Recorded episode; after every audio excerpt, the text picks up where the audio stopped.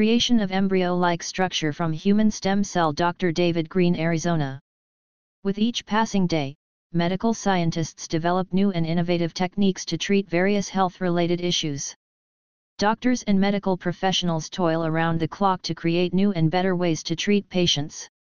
One of the new terminologies used for treating chronic diseases is stem cell treatment. It's a type of genetic therapy. The fundamental idea behind this term is to replace damaged or ill cells in the body with new cells grown in a laboratory. Scientists from all across the globe have been paying close attention to this new technology. It is because people feel that it can be put to good use of biotechnology.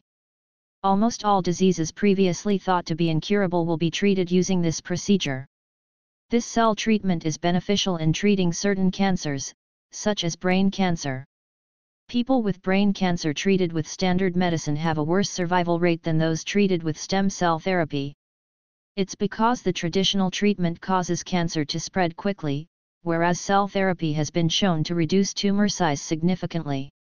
With this breakthrough science, scientists such as Dr. David Greene Arizona have been able to treat patients with spinal cord injuries, cardiovascular disorders, eyesight impairment, Parkinson's, Alzheimer's disease, missing teeth, and many other conditions.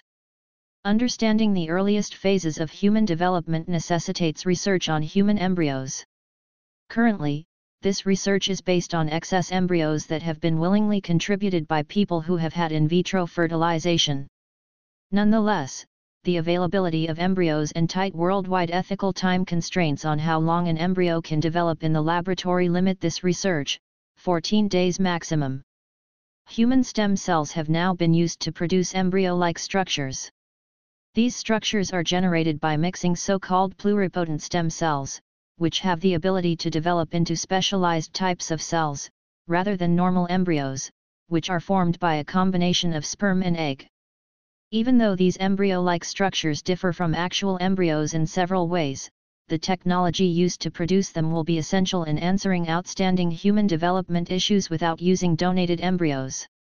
The structures are formed from a pluripotent stem cell that divides into several types of cells, which then self-assemble into a structure with a morphology that resembles an embryo, complete with embryonic and extra-embryonic components. Other researchers like Dr. David Greene orthopedic surgeon, extracted pluripotent stem cells from a live human embryo, and the cells have since been kept in a laboratory environment. Surprisingly, when given the right conditions, the cells can still remember how to assemble into an embryo. The ability to form the embryo's fundamental structure appears to be a built-in property that these earliest embryonic cells cannot forget, scientists and researchers like Dr. David Greene Arizona justify. However, either their memory isn't 100% accurate, or we don't yet have the optimal way to assist the cells in recovering their memories. We still have a long approach to go before we can get human stem cells to mature with the same level of precision as their mouse stem cell counterparts. The ability to build embryo-like structures from stem cells eliminates the need for more donated embryos, and the structures can also be produced in vast quantities. As a result, our model system has the potential to lead to advancements in our understanding of early embryonic development that are not limited by the scarcity of human embryos. It will be feasible, for example, to disrupt specific genes and examine the effects on the developmental process.